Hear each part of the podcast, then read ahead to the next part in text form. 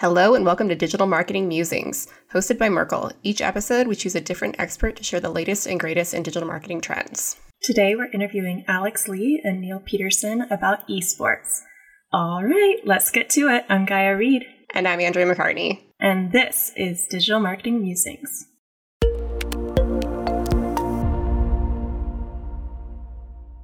Welcome back to Digital Marketing Musings, Season 2. Today, we're joined by Alex and Neil to discuss esports. As Director of Strategy for MKTG Canada, Neil helps to guide the sponsorship decisions of MKTG's clients from Scotiabank to TELUS to Adidas, connecting brands with the passions of their customers. Alex is a strategist at MKTG and has become the lead subject matter expert in gaming and esports across North America and is passionate about working with brands to find their place in this exciting new area of sponsorship. Welcome to the show, guys. Thanks Thank you, lot, guys. Excited to be here. We're happy to have you. So, this episode continues our gaming series. Um, and today we're talking about esports, what they are, why they're important in the digital marketing landscape, and what advertisers should consider when evaluating investment in this area. So, starting from the very beginning, what are esports? How would you explain them to someone who has never seen or, or been involved with them? Yeah, I, I think it's interesting. I think, you know, people throw around a lot of terms. Um, and even just, you know, is it esports? Is it e dash sports? I think, um, you know, the way that we like to start thinking about it uh, when we're talking to clients is uh, really the the difference between gaming and esports. So when we think about gaming, we're really talking about this umbrella of um, anyone who has any interest in gaming. Um, you know, whether it is playing it, uh, whether it is watching it, um, you know, they, it could be your grandmother who's playing Words with Friends, or it could be the most hardcore of esports professionals. Um, and it's really like this this catch-all term for for the interest. Um, esports is really this professional, um, you know, competitive version of gaming where it is organized video game competitions um, where you've got professional players um, that are competing against each other, um, often for prize money in the same way that you have with professional sports. Yeah, and to add on what Neil's talking about here, in terms of esports and the difference between traditional sports, like esports is such a dynamic space, especially the way that it kind of blends all the competitive aspects of traditional sports with new media as well as entertainment. So when you think of like a traditional sports broadcast, right, like it's on TV, you're watching analysts who know a lot about the game kind of break it down, talk about it while you watch the athletes perform. When it comes to esports, it's it's so much more dynamic, right? Like you're not watching it primarily on television, you're watching it online online on things like YouTube Gaming or Twitch, right? Where there's like a live chat, mm-hmm. you're interacting with different audience members, you're watching the broadcast as it's happening before your eyes on the internet. And I think another really exciting part of it is just the different types of ways that people can consume the same content, right? So you still have your standard broadcast where it's like an analyst who's breaking down the game. You're getting the play by play just like you would in like football or soccer. But just as popular is like a streamer or like just an influencer like Shroud who pulls up the, the game on his stream and he's giving casual commentary, making jokes, kind of bantering with people in his chat. That's almost just as popular as like the formalized mm. broadcast that we just talked about previously. So just an incredibly dynamic space where it's not just about people playing games. There's there's so much entertainment and creativity in terms of the way people consume it as well. Mm-hmm. Yeah, really a kind of new media version of um, the way that you would typically consume sports, and and it's niche, right? Like from our own decoding studies that that we did in 2021 80% of Americans are interested in gaming in one way or another. Uh, but, you know, within that, that 80%, there's maybe a subset of that that's around 38% that's interested in esports. So, you know, and that even itself is fragmented, right? Uh, it's not like saying 38% of them are interested in basketball and therefore the NBA it is really broken into a whole bunch of different games, um, you know, with their own kind of tournaments and competitive play. And just because somebody is interested in one aspect of that doesn't mean that they're interested in others. Um, you know, if you are someone who's interested in watching professional League of Legends, that doesn't mean that you're also watching Call of Duty. So it, it's it's hard to talk about uh, because of the fragmentation and because it's kind mm-hmm. of very different from the the kind of traditional touch points that we would use with sports. Got it. So I feel like you may have already answered my next question, uh, and if we if you did, we can totally skip over it. But why are esports such an important part of this overall gaming discussion that we're having? Yeah, um, I mean, I, I can answer it from the perspective that we've been seeing it with some of our clients. And, you know, a lot of times the way in for clients or the reason that we're even thinking about this is because of the audience. Um, you know, gaming and esports has a much younger audience than traditional sports. Um, you know, it's it's a young tech savvy audience that often has ad blocks and other tools or isn't consuming media in the same way. Um, and so to reach this audience, a lot of um, you know a lot of brands and a lot of media planners are trying to figure out you know how can we connect with this audience? Um, and gaming and esports provides like a very um, direct way of, of engaging with this group.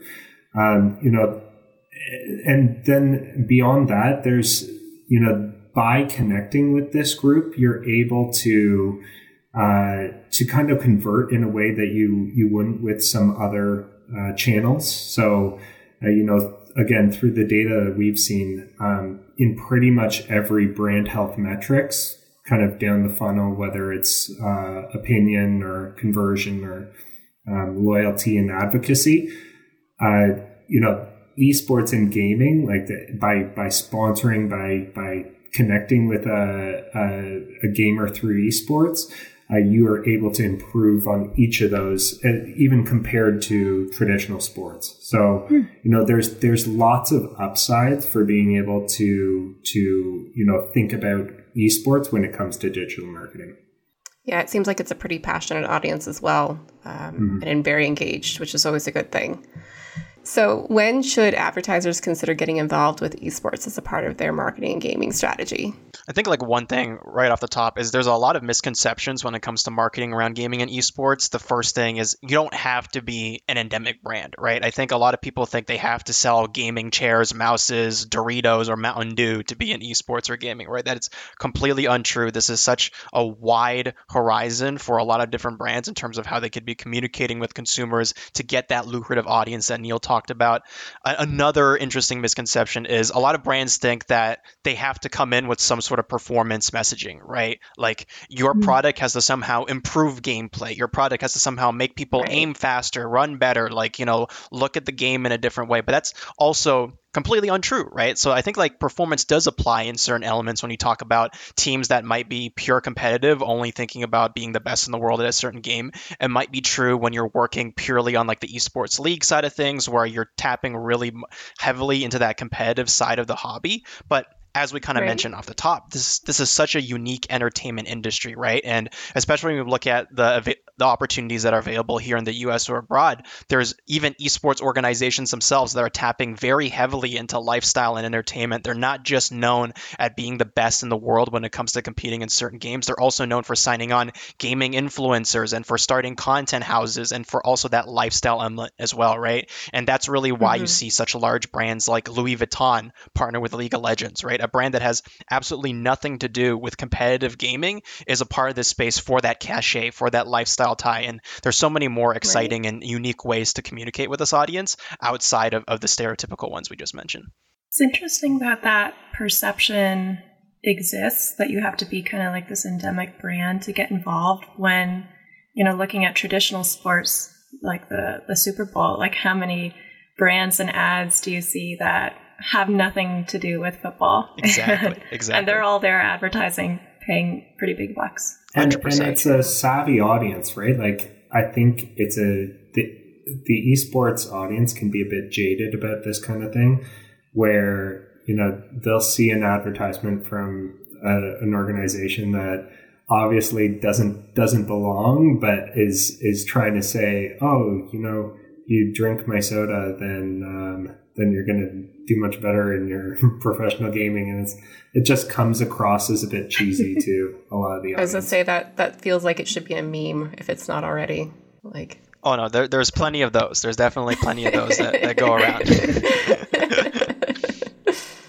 so when a brand is wanting to bite the bullet and, and get involved, what are the types of options that are available to advertisers? Um, you know, what what should they consider when when getting into this? For sure. And I think that's one thing that's very unique about the esports like landscape if we think about it that way is it's very different than traditional sport, right? Like I think at the very top, the king of all kings, you have publishers, right? The people that develop and make the games that everybody plays. The Activision Blizzards who create, you know, the Call of Duties and all that, as well as Epic right. Games who create games like Fortnite, right? Like these people disseminate these games, they create these games, they run these games, and from them usually are birth things like esports leagues. Maybe there's a game out there that's doing really well and a lot of people are playing it competitively. You know, someone like Riot Games will see League of Legends and, and say, hey, there's a lot of people that are playing our game that seem to want to compete at a professional level and there's an appetite for this, let's legitimize this space by creating a league around it, right? So let's make a mm-hmm. formalized competition that runs year round. We're going to manage it in house that everyone can kind of compete in. And this is going to be like a franchised industry, just like the NBA or the NFL, but we're going to be the ones that are at the head of this thing. And that's primarily what brands first think about when they think about esports, right? It's signing some sort of league deal that's analogous to a traditional sports deal. You're going to get signage, you're going to get some branding rights, and all all those things kind of carry through. Another interesting piece here are ideas like tournaments. So, certain publishers potentially don't have the money or the resources to run an esports league all by themselves, but they may see an opportunity with one of their games, right? So, what's the solve there? I'm going to license my IP, my intellectual property, my game out to a third party organization who's going to run those tournaments for me, right? So, it's basically mm-hmm. like another org who's going to take my IP and create a league out of it. And usually that's pretty similar to how it'd be run by an in house league league. It's just potentially less competitions. It's going to be more of a global fo- focus rather than like a regional focus. And brands can still get a similar kind of league deal structure with them.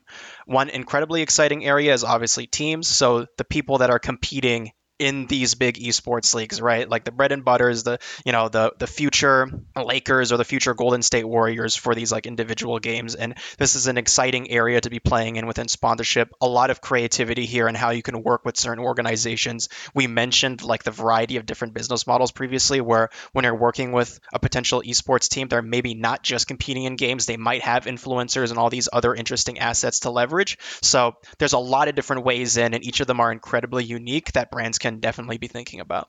Yeah, and even within teams, like they're all structured differently. So, you know, a lot of times a brand will want to be able to leverage a specific pro player that is doing amazing things on on a team.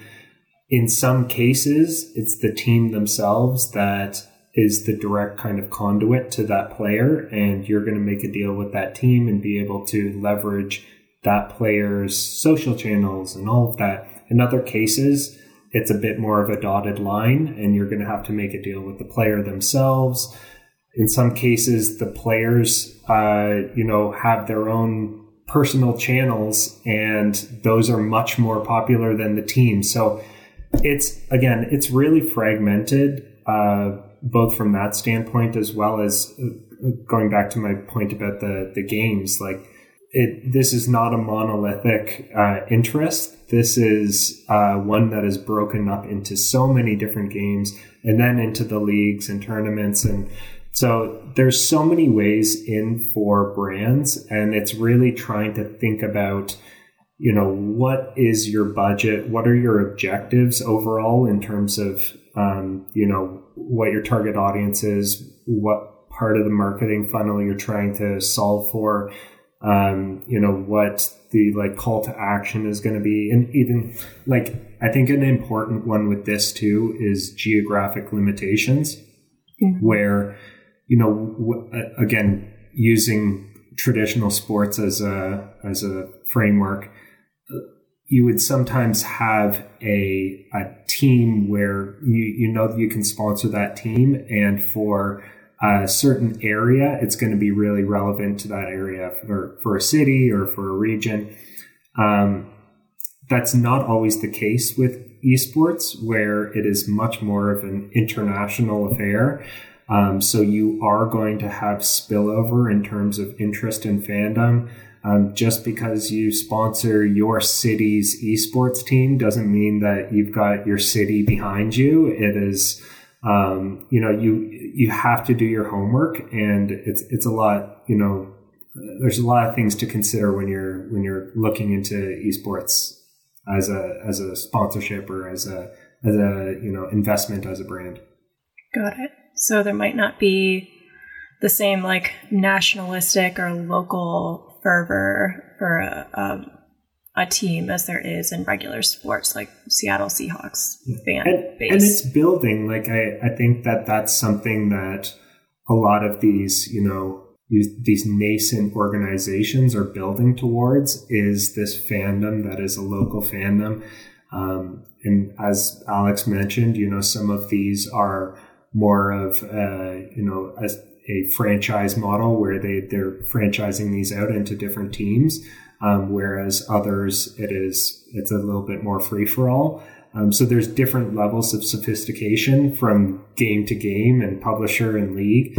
Um, so yeah, there is some instances where it, there is some hometown love, um, but it's something that's growing, and especially in North America, it's something that that's still pretty nascent yeah, to, to Neil's point there, like it's it's very much different for different types of games. It's different for each organization. Like unlike in traditional sport, there is no one viable business model, right? So a lot of different new up and coming orgs are trying different things. Orgs that have been here for a long time might not necessarily have taken the same path to success as like a traditional team. So a lot of the older kind of established esports organizations didn't never had a hometown, right? Like if you think about the names that are recognizable in esports, Team Solo Mid, Cloud9, there is no like hometown in their name. It's not it's, it's not the Los Angeles Lakers. It's not the Seattle Seahawks. Like these are right. brands that are built to be ephemeras and to make it so that whether you're watching from your home in Los Angeles or even tuning in from your phone on Indonesia, you could be a fan of TSM, right?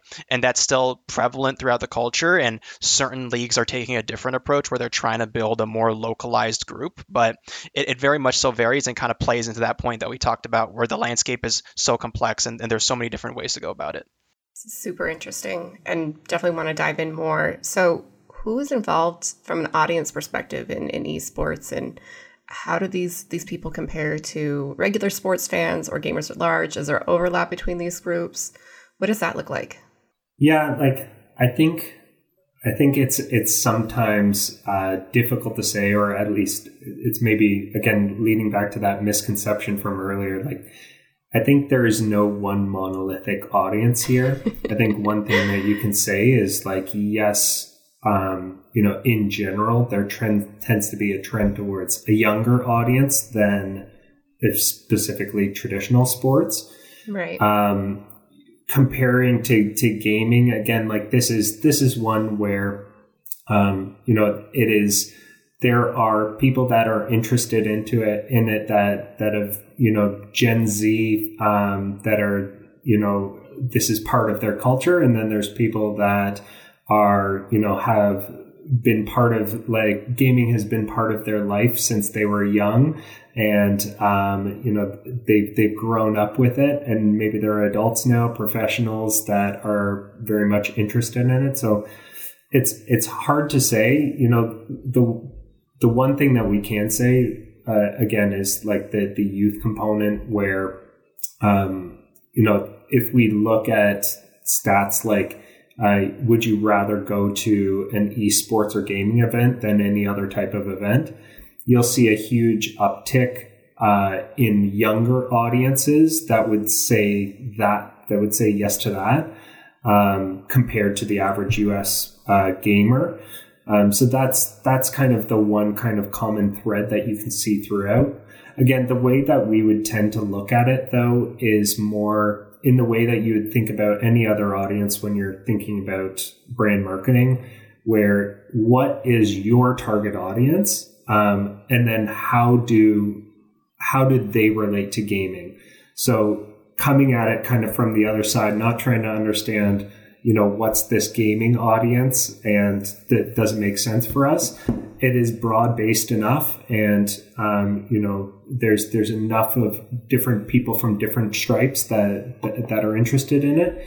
That the more you know useful way of thinking about it is, you know, I am I'll throw out a, a bad example here. I'm Lululemon, and I know that my audience is um, a yoga fan that is, uh, you know, uh, that is this age with this household income. You know, how would that audience relate with gaming? Is it that they're interested in, you know, the pro esports? Is it that they're more casual? Is it that they, you know, watch people streaming, but that they uh, that they don't really uh, they wouldn't necessarily watch a full tournament? Is it that they are just you know will follow a little bit um, of what they see in their social media feed?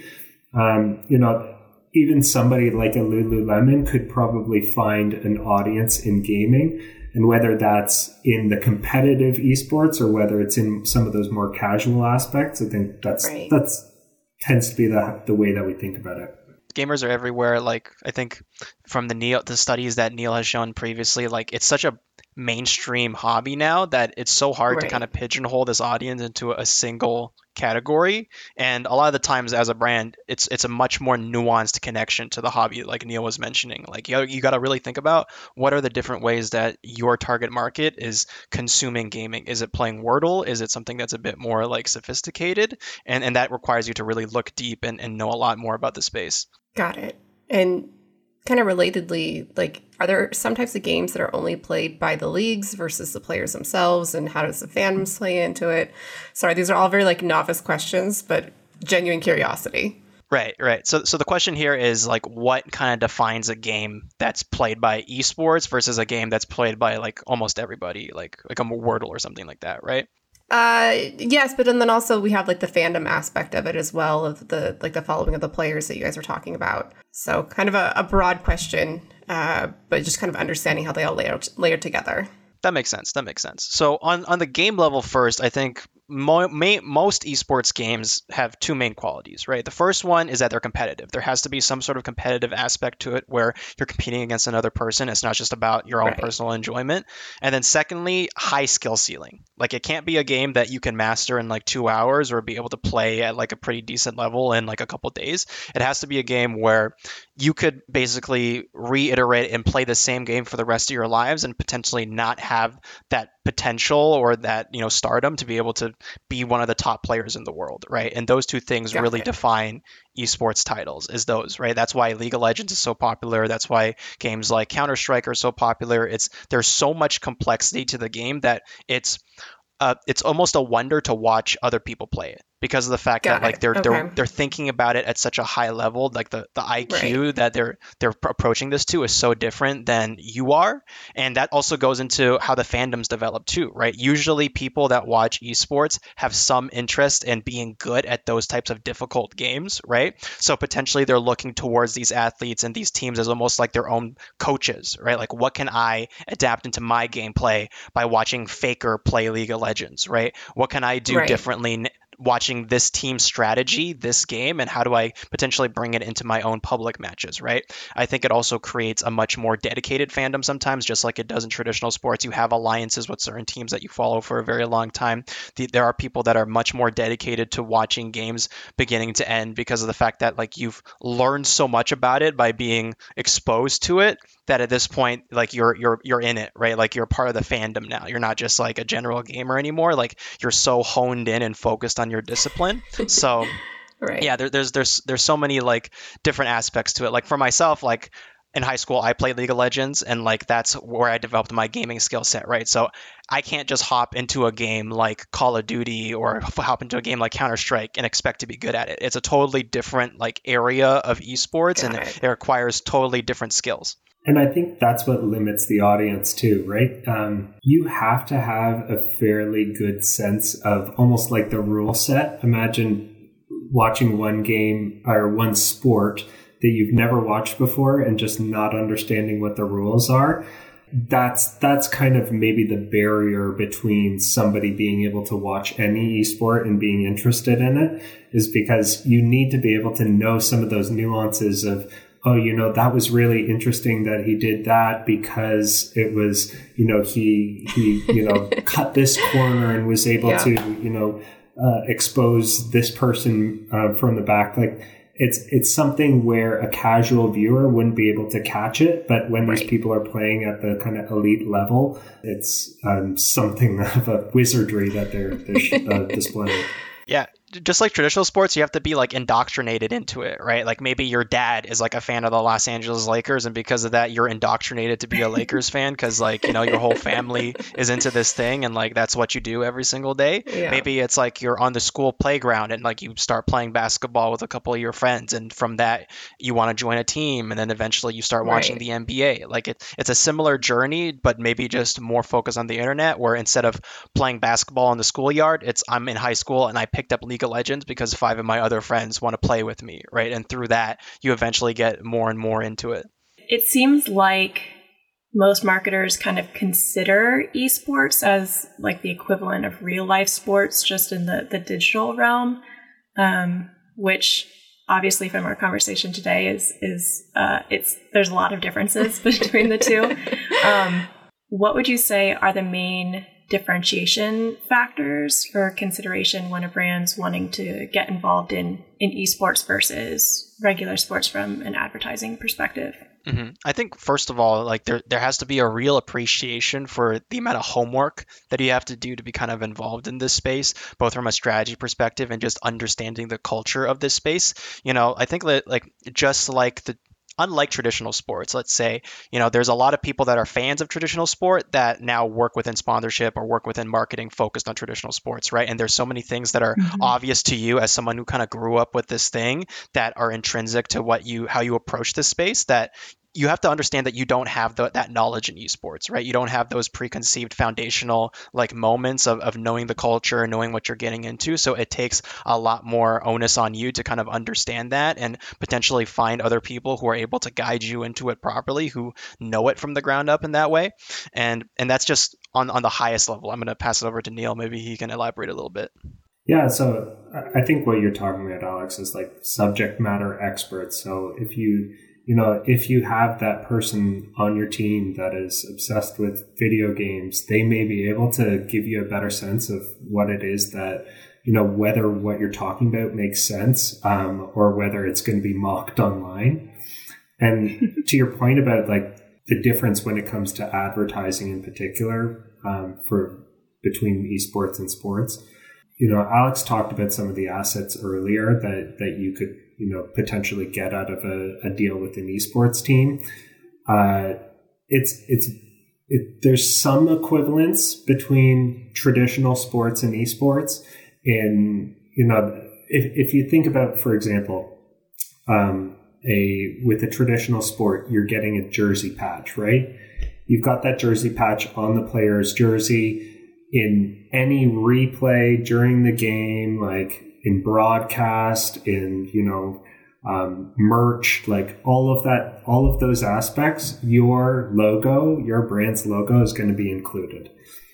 I think, you know, that type of thing doesn't, uh, doesn't work in esports as cleanly. You need to be a little bit more creative about the, the assets that you would negotiate because if you imagine just converting that to, let's say, Call of Duty uh, alone, right? You've got it on on the player.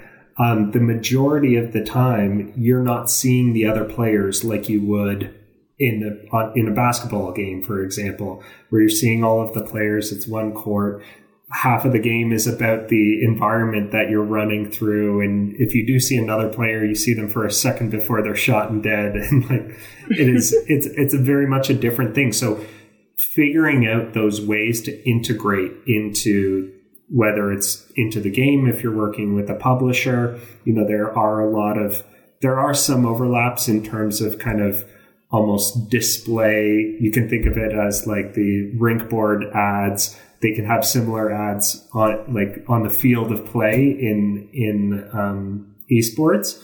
Uh, but when it comes to you know thinking about the assets, you know finding those unique ways that are going to be high visibility throughout the game and going to actually be featured, um, you know, it, it, takes some kind of some some nuance. So I, I think I say this because it's easy to think, oh, this is the equivalent to a jersey patch, so I'm gonna, you know, I understand the investment but in reality, it probably takes. It, I'd, I'd advise you watching a couple of tournaments and seeing, you know, where would that asset really be seen? Is it only going to be seen on screen for, you know, a minute every, uh, every, you know, match or, you know, thinking about it from that perspective, I think is, is valuable. Yeah to Neil's point, like in esports, everything happens in the digital realm, right? It doesn't happen out here, like in the real life kind of physical realm, where, you know, if you're sponsoring the Golden State Warriors and you have a jersey patch, the game is going to be focused on Steph Curry, who has that logo on like your shirt, taking like three pointers every single like game, right? Instead, if you're sponsoring a team in esports and you have a star player like that, they're not focused on watching the star player move their hands on a mouse and keyboard it's all about what's happening in game. That's what's going to be on the mm-hmm. broadcast, right? So that jersey patch that you have in real life is only going to show up in like a B-roll shot where they see like a player's reaction or something. And to Neil's point, that's maybe like 10 or 20 seconds out of like a 30-minute broadcast. So you have to be able to figure out what really are people paying attention to from an eyeballs perspective, even when you're thinking about something as basic as like a brand integration into signage or things like that. I just add to that, Alex, like yeah. one interesting asset that we've been talking about recently is like even the the logo behind the chair. As much as that mm. feels like something that is only applicable to an endemic chair sponsor, that is a visible logo throughout the entire um, broadcast. In most cases, the player is, you know, in a small little, uh, you know, picture in picture in the bottom corner, and at least you can always see that logo. So just, you know, one of those interest, interesting nuances that, that um, applies only, only to esports.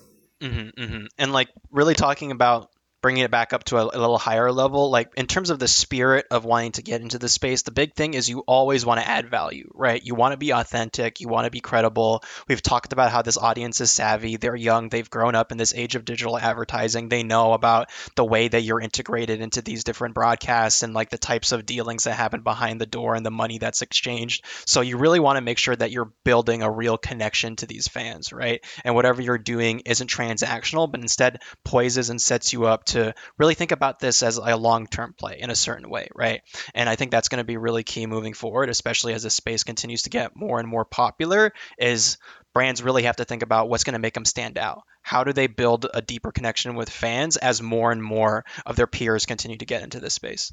And it's it's likely why we've seen such, you know, you know, such an uptick in all of those brand health metrics that I was talking about earlier is that the brands that are in the space currently kn- know why they're in the space and they are talking to this audience in a way that resonates with that audience, which can't always be said for for sports where it is, you know, much more of a you know, maybe even a media play. It is, uh, you know, a decision that is made because, you know, this is the way that we can get some eyeballs.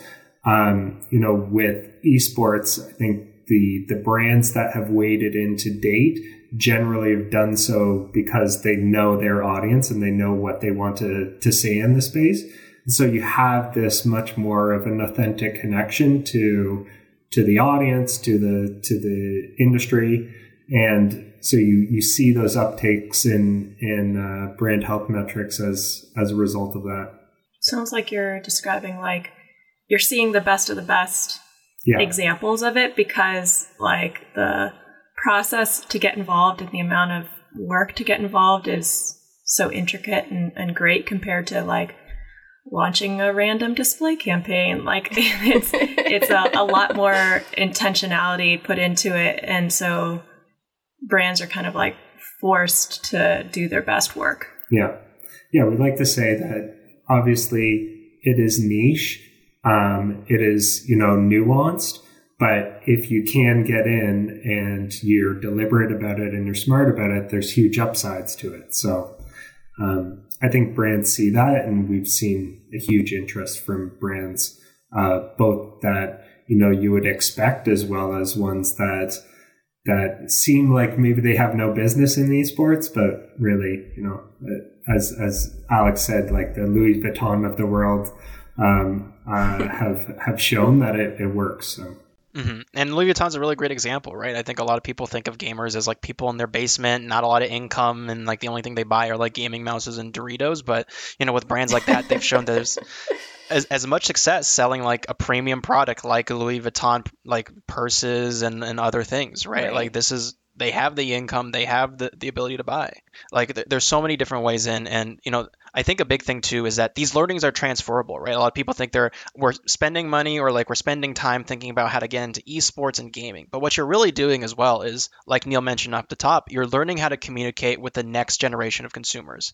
And these trends are not going to go away, right? It's not like people who are into esports when they turn 30 suddenly a switch flips and they're not going to watch esports broadcasts anymore and they're going to start tuning into football every single Friday night, right? Like th- these are these are things they're going to continue to do throughout the rest of their lives. These are things they're going to introduce their kids to, and it's just going to become more and more of like a big part of everybody's lives. So, an exciting, exciting stuff. It's an exciting space to be in.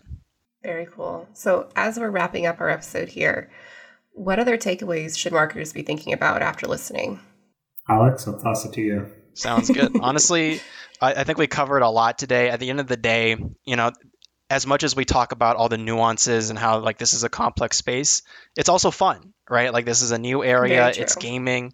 It's video games. You know, like it's this. It's it's a place where you can con- potentially combine a passion with what you do every single day to day for work as well. And hopefully, everyone who wants to get into the space doesn't forget that. Like this can be a very very fun space to work with, especially when it comes to marketing and, and advertising. We've seen brands have fun with it, even poke fun at themselves or other competitors. It's it's a great space to you know really flex your creative muscles and think about out of the box solutions to get the outcomes that you want. And we're always excited to talk to brands and different clients about about this new area because of that.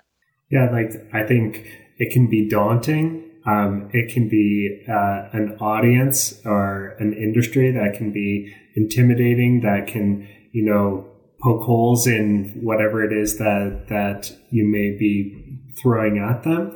But I think there's also the flip side of it of you know there's a lot of these audiences that recognize that you know these brands are elevating their sport. It's elevating their interest and that um, in order for um, esports to get bigger and better um, you need brands involved and uh, you need kind of that that marketing push behind it um, and there's a lot of embrace of brands um, when they do it right because uh, you know they they recognize that hey, my favorite team is is you know is able to to you know go to the next level because of this brand. So there there is a lot of love that is shown from these audiences to brands if you can get it right, um, as long as you can avoid some of the missteps. Well said. All right. Well, Alex Neil, thank you so, so, so much for joining us today and sharing your expertise on esports. It's really been an interesting and actually very eye opening conversation for me. I definitely feel like I did not know the space at all and have a lot to learn. So thank you. We really appreciate it. Thank, thank you. Great to be here. Yeah, great to be here. This brings us to the end of our episode of Digital Marketing Musings. If you have an idea for an episode for our 2022 season, we would love to hear it. Just drop us a note at digitalmarketingmusings at merkleinc.com. And of course, don't forget to hit that subscribe button and rate and review us. It helps others find our show, and please be sure to tell a friend about us as well. This episode was produced by Merkle, with sound and video editing by Craig Zagurski. Our team includes copywriting by Melissa Riley, graphic design by Garrett Rubel, website support by Ted Lonzak, and social media and promotion by Jenna Astrop and Andrea Ratner. And of course, be sure to tune in next time as we continue our gaming series with episodes on Web 3.0 and the metaverse. Until then, I'm Andrew McCartney. And I'm Gaia Reed. Bye.